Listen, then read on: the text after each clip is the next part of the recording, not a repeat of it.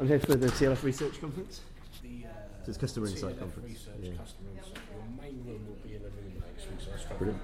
You hosting this? I am, yeah. You are, okay. Uh, yeah, head on straight floor. Brilliant. Breakfast on the second floor today for the Second floor. Breakfast on the second floor. Okay, thank you.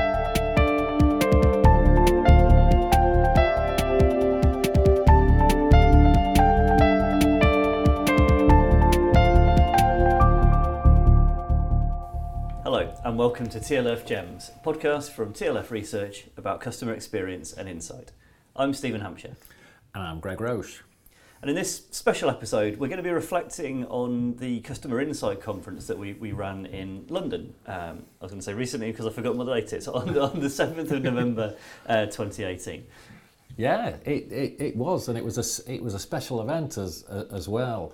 One of the purposes that we set about doing these days is not just to share knowledge, but to meet like-minded people, people who want to satisfy their customers, um, people who see customers important, but overall people who, who want their organisations to be successful.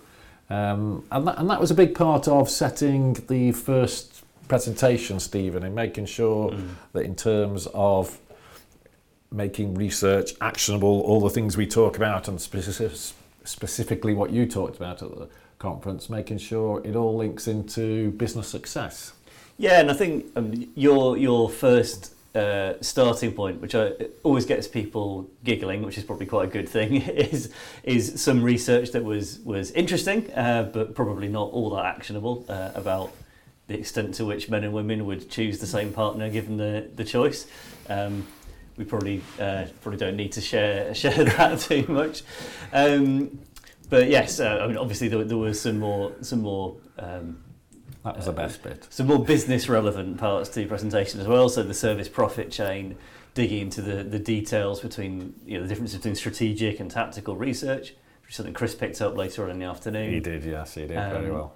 And of course the the famous top ten traits that listeners to the podcast will be familiar with.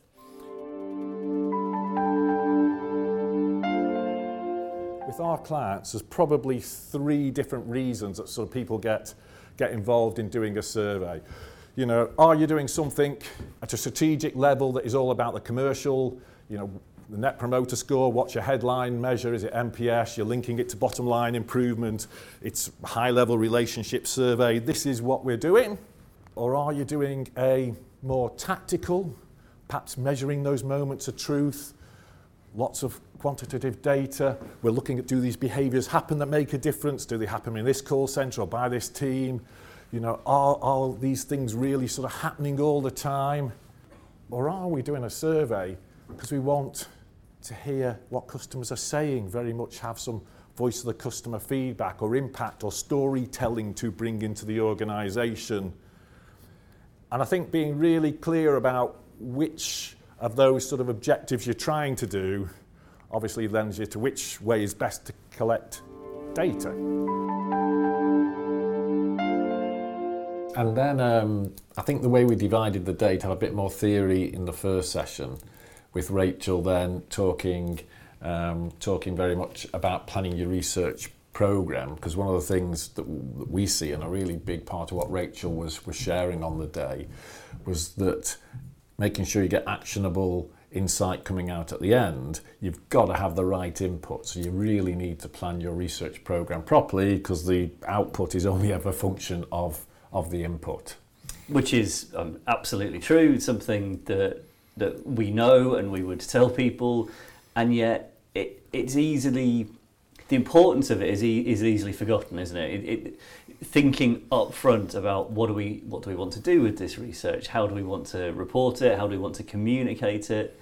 Um, starting right at the beginning with who's ultimately who's the audience for this what are their sort of hot button issues how are we going to need to be able to report this in order to address their needs um, and i think i thought i thought rachel did a really good job of spelling Me out in terms of the audience's needs You know when I think it's a really good presentation is when actually it, somehow at the end you've got more questions. You've, you've enjoyed and learned a lot from the presentation, but you've got more questions. And I think Rachel did a really good, uh, um, a, a really good session in terms of raising the thoughts sort of in a, in a checklist manner to, to make sure that, that you cover everything. Um, and then she obviously did the plug at the end of saying, you know, we have a dummy research brief that you can use as, as sort of a scope. Um, and I'm expecting the take up on that to be pretty good because that really does take you through how to write up a, how to write a brief, warming up customers, the questionnaire design, feeding results back, and is you know it's just a really useful bit of text. Yeah, we'll put a link to that in the, uh, I believe they're called show notes uh, that go with the podcast. Um, but yes, if you're interested in, in that sort of dummy research brief, we'll, we'll put a link to it uh, in the notes. If you put together a proper plan, it's going to stand you in really good stead for years to come. Um, I work with some clients, and maybe I shouldn't say this in front of my colleagues, I'm probably using the same plans that I've been using maybe for eight or nine years. And it's not because what they do hasn't changed, it has. Plans can flex a little bit, but if you put together a really good plan and you've got a really, a really good foundation, actually, you only need to tweak it one year after another. So any time spent planning is really time well spent. And then we, we, we we got to you and Mark doing a doing a, a, a double act. I feel I should say something really insulting, but it was really quite good what you two did. Uh, Mark, I mean, Mark, in a way, had the um, uh, not easier job, but the, but the more probably the more glamorous job in some ways I'm of not sharing sure he'd agree with that. sharing client case studies. So he, he shared three examples from clients of ours that, that we've seen use research results in a really uh, compelling way to drive change in their organisation. So it's what what I really liked about Mark's was that I mean, a it's always nice to see actual examples. Yes, um, it's all very well me pontificating as I did, but seeing seeing what real people have actually done is is more powerful. And I think B, it, the, the way he broke it down in, terms of the, the nature of communication to different levels within the business. What the the sort of- key learnings at the different levels? Yeah, I thought that was really good. Yeah, so uh, what worked for directors, what worked for managers, what worked at the sort of frontline staff level.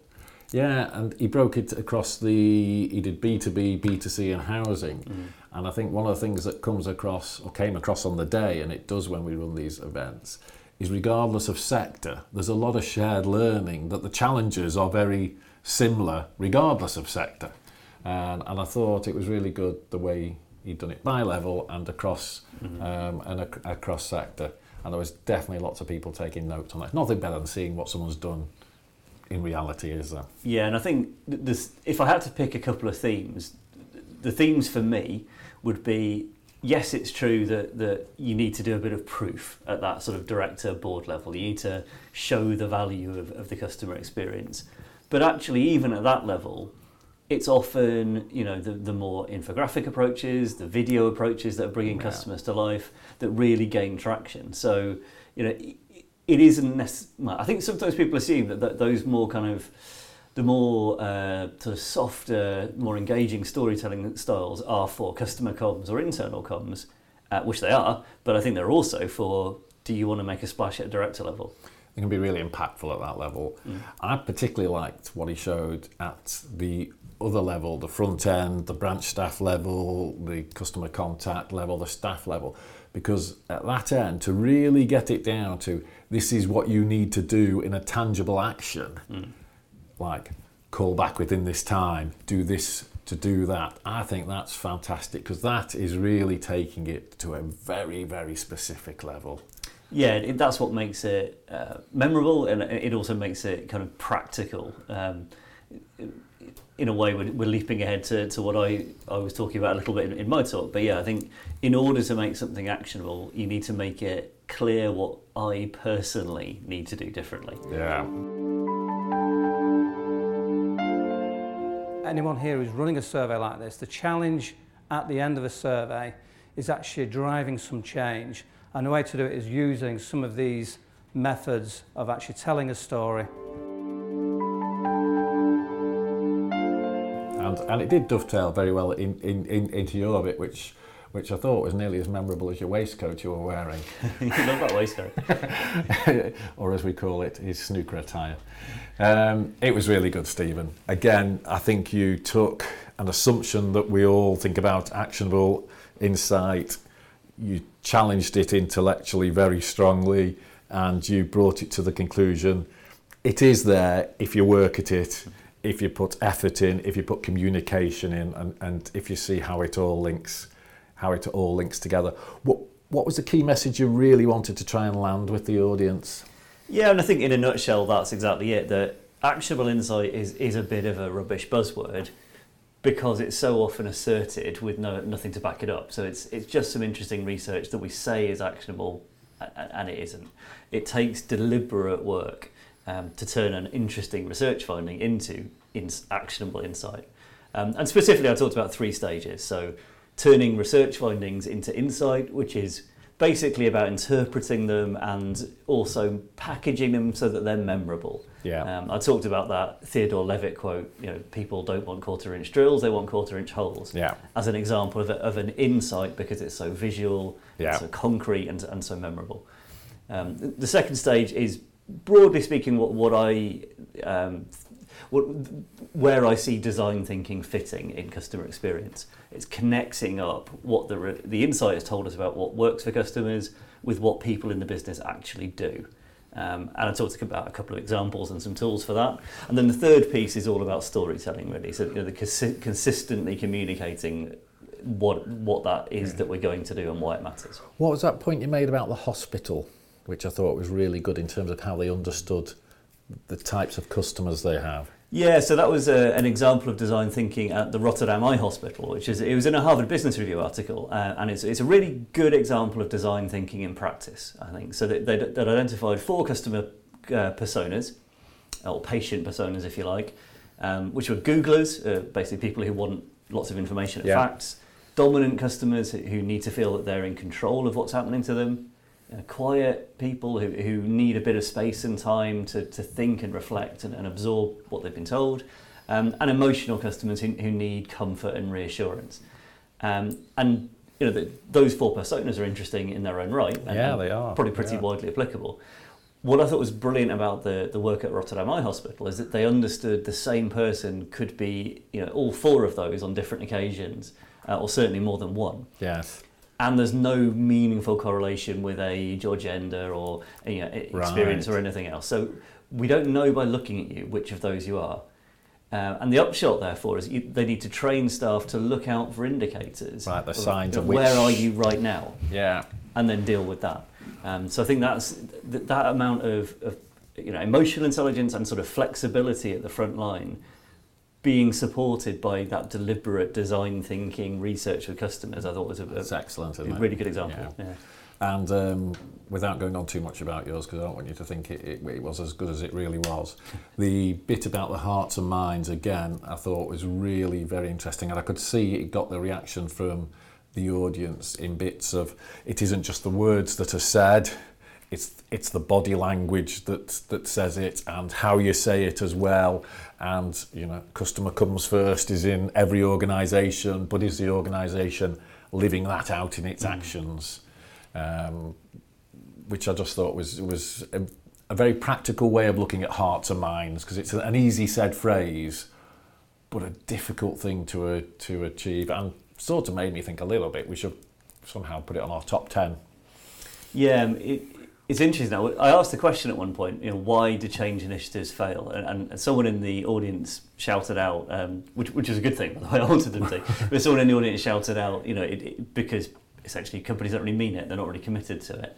Um, and I think, in a way, you know, that wasn't the answer I, I sort of had prepared, but it does explain the answer. You know, Absolutely, not being yeah. committed to it is why is exactly what people pick up on, particularly in internal comms. They don't really mean this. They don't really think customers come first. So why should I act as if as if they do? And I think the point as well that you can't over communicate is a really, really um, a big one as well when it comes to sort of communication. We hear that false myth a lot. Mm-hmm. Customers don't want updating anymore. I'll get on their nerves. Yeah, well, I'm, we've just shown over and over again with clients that even if customers are annoyed, actually they're still happy. Um, yeah, and that's that's the beauty. So you know, the the proof of the pudding is that they they don't become less satisfied when they think you're contacting them too much.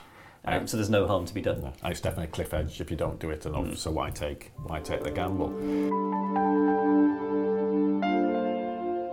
So, what I want to do today is look at those two words, insight and actionability, and really dig into do they have any substance? Or are they just marketing fluff? Are they just words that we use as researchers to make us sound cleverer than we really are? My colleagues, particularly Greg's looking very nervous at me at the moment, my colleagues will be re- relieved, I think, to hear that I do believe there can be substance there, but it takes work. It takes deliberate, conscious work. It doesn't just happen on its own. Yes, and then after lunch we had our keynote speaker, um, Andrew Davis, and I didn't really know what to expect from Andrew because you don't often get someone who's going to talk about social media, um, digital marketing, um, and the customer together. But he did, and he was fascinating. It I, I thought Andrew was excellent, actually. Yeah, r- really sort of straightforward, um, but you could see th- th- There was a logic to a, it. there's a lot yeah. of depth to it. Actually, everything he said was simple and straightforward, but based on on something much deeper and stronger uh, behind that. Uh, and I had a chance to, to interview Andrew afterwards, and and Right. and, and um, if, if the audio quality is decent, I'll include that in, in this episode. But um, yeah, I- again, I got the impression from talking to him, he's thought quite hard about all this stuff. He, he, there's depth there. It's not just a, a lot of talk about you know digital and, and particularly social media feels quite sort of facile and, and Yeah. trendy. And and one of the points Andrew was making was actually nothing is different here. You know, you still need to sell stuff to people somewhere. Yeah. What's changing is behaviour and, and technology, um, and uh, I thought that was a really good way of conceptualising it. I think he, the way he explained as well that the principles are easy. Sorry, that's simple.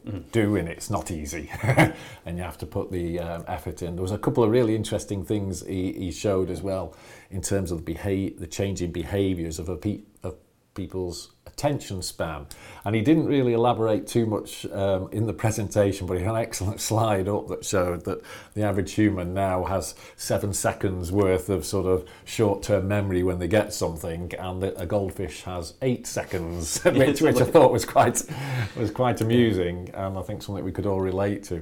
He also showed an absolute fantastic video um, sort of taking the online purchasing experience that you go through and applied it to buying a loaf of bread, which um, I could just see resonated so so well with with with the audience. Um, it was a really good video. Yeah, uh, he showed a few videos, which yeah, that that one was very funny um, and worth yeah worth finding on YouTube if you get a chance.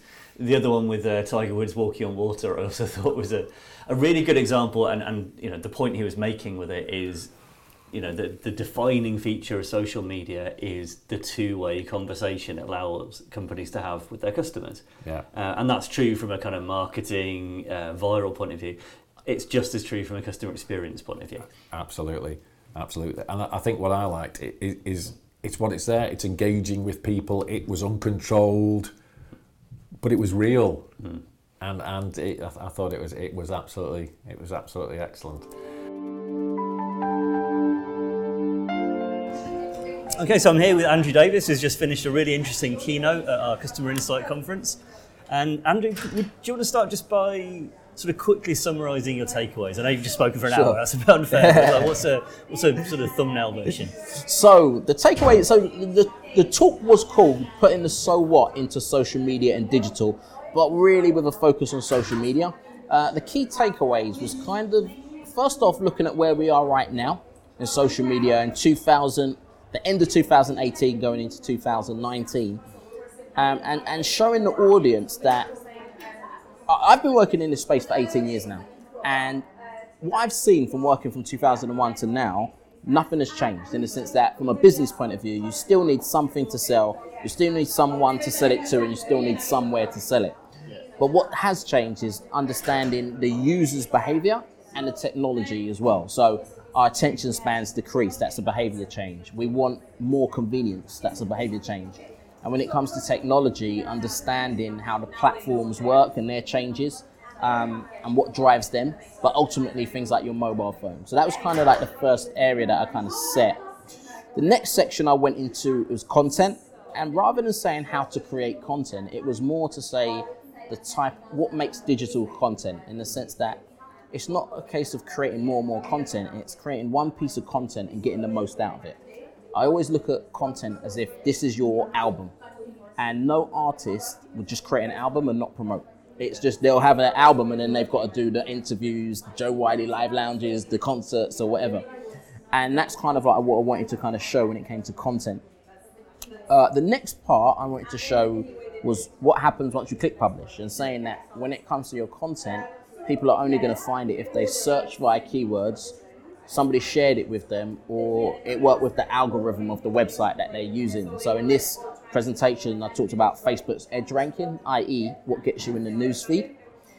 And then I talked about the art of storytelling because ultimately everyone's telling a story. It's just that people are telling a bad story. So to make it a bit more fun, because obviously it's more of a keynote than a training session, I wanted to use uh, film, uh, something that pretty much everybody is aware of.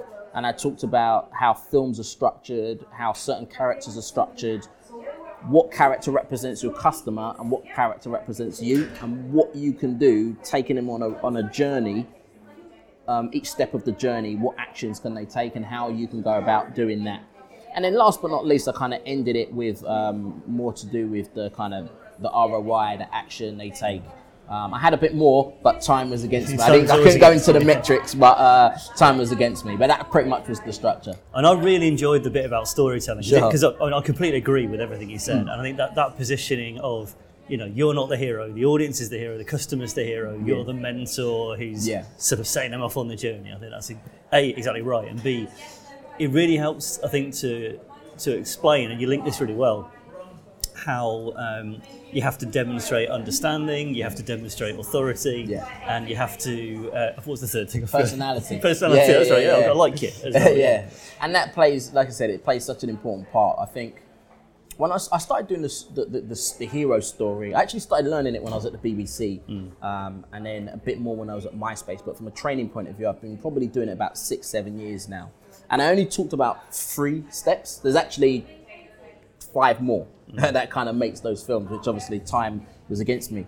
Um, but ultimately, one of the things that I, I learned over the years training and, and working in social media and digital is that this stuff's simple. It's not easy, but it's simple. And, and subtly, what I wanted to kind of show the audience without telling them is if I can break it down in a simple way, it kind of will make them think, well, actually, this is simple. And, and using film is pretty much a way. Like for me, I break most things down in, in film, TV, sport, or music, and they're kind of like the main things that most people kind of tend to yeah, we relate all to. consume those things, Yeah. one or another. Yeah. Exactly. So yeah, One thing I wanted to ask you about is, I mean, you um, seem to be coming at it more from a kind of, I guess, a marketing and sort of acquisition point of view. yeah.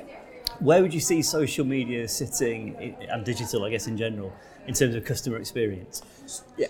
So from a customer experience point of view, to be honest, when I talk about it from marketing or sales, really the, the underlying thing is always about the customer. Um, not necessarily the customer is always right, um, but everything's kind of has to revolve around the customer. So when I talk about creating content, it's creating content for the customer. Um, however, you can't ignore yourself. So uh, you can't, if, if for example, you customer wants videos, but you don't have the resources for videos, then obviously we need to work out another way. So customer, I talk about content for the customer. When I talk about the promotion, it's that customer journey from how do I receive that particular piece of content.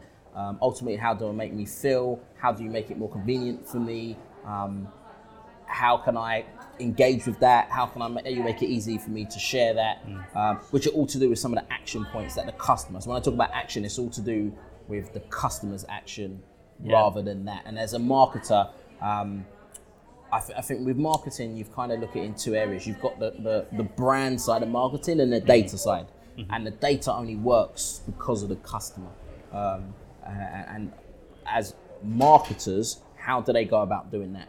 As people that's to do with customer experience, what does the data tell you? Yeah. Um, salespeople, what does the data tell you? Um, one of the things I talked about at the end, I talked about the whole thing as a relay race. Um, and I, I- use sales and marketing because I, I assumed that the audience was mainly sales and marketing. Um, but ultimately, it's the whole organization. It's the whole organization, whether it be some organizations has customer experience people, Um, some will be comms, some will be PR, some will be marketing, some will be sales, senior management. It's all to do with how they integrate with each other, um, which ultimately goes down to So, yeah, it carries customer. on being a the relay race. I guess doesn't finish with that. You know, the sale. It finishes. And then, yeah, what yeah. happens after next? Because again, once you've got the sale, it's like, well, how do we keep the customer? How do we get them to buy more, or how do we get them to share more and be advocates for us and make them say, you know what, I really enjoyed, I love this organization. I wouldn't consider swapping. All I want to do is tell everybody else about it, and that's ultimately the tools that we've got access to. It's just a matter of how we use it.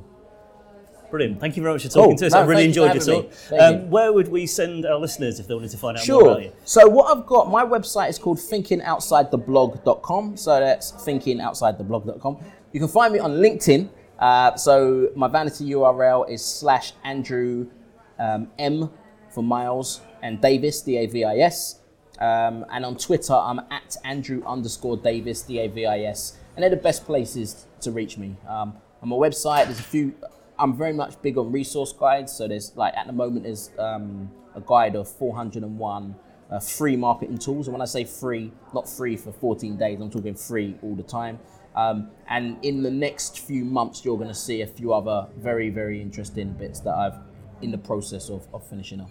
Brilliant. We'll put those links in the show notes as well if anyone Brilliant. wants to find them. And Thank yeah, you. thank you for your time. Cheers. Thank you. Cheers. Um, and then we sort of ended the day with um, Chris, who I thought rounded it off really well. Going last, he pulled together a lot of the threads that have been talked about through, throughout the day, and really in terms of, uh, of looking at are we measuring the right things, and he picked up on, on lots of particular themes during the day. Um, went through the main players, the customer satisfaction index versus net promoter score, flirted with trust a bit, and then into the ease of doing business and, and, and the customer effort, but kept pulling it back to this is about organisational success. Mm. Yeah, and I think it's funny because we're in the business of measurement. We probably should more than anyone else be be tend or tend to be lost in the weeds on the, the the sort of ins and outs of technical differences between the measures. But I think all of us over the years have, have got to the point of saying, well, the, the metric is, is the least important thing. Not that we don't have favourites or we don't think some are better for some situations or others, but really, if we're debating which metric, we could be having a more interesting conversation about something else. Absolutely. About what are we doing? What difference are we making? Are we making the organisation more successful by making our customers more satisfied? And throughout the day, we kept talking about that doing best, what matters most. Yeah, which is something something I think we're going to make more and more of. And you know, it, it's been, you know, it's a phrase uh, I picked up on sort of day one induction at TLF in 1999, uh, and maybe maybe Day- we've forgotten how powerful it is. Yeah. Did you not get the tattoo on day two? yes, I did. Yeah. I think it is such a strap line and it works so well. And I think it really just encapsulates that everyone has a measurement of satisfaction. We know how we're doing with our customers because we survey them, but you really know what matters most to your customers. And was it the same as yesterday? Is it going to be different tomorrow? And which customers are you talking about? I think there's a lot, a lot behind that. So overall, we're just pulling the scores together for the day. It looks like the average score is over nine out of ten really good event. Seemed that people enjoyed it, um, and I guess we'll be doing another one shortly. Yeah, so if you were there, thank you very much indeed. Um, if you're in the housing sector, we have a housing specific conference coming up uh, next February, which you might be interested in. Uh, and otherwise, we will definitely be running the Customer Insight Conference again because, yeah, it, it felt like a success to me and hopefully the delegates thought so too. We'll be back soon with another episode on one of the top 10 traits. Uh, until then, thank you very much for listening.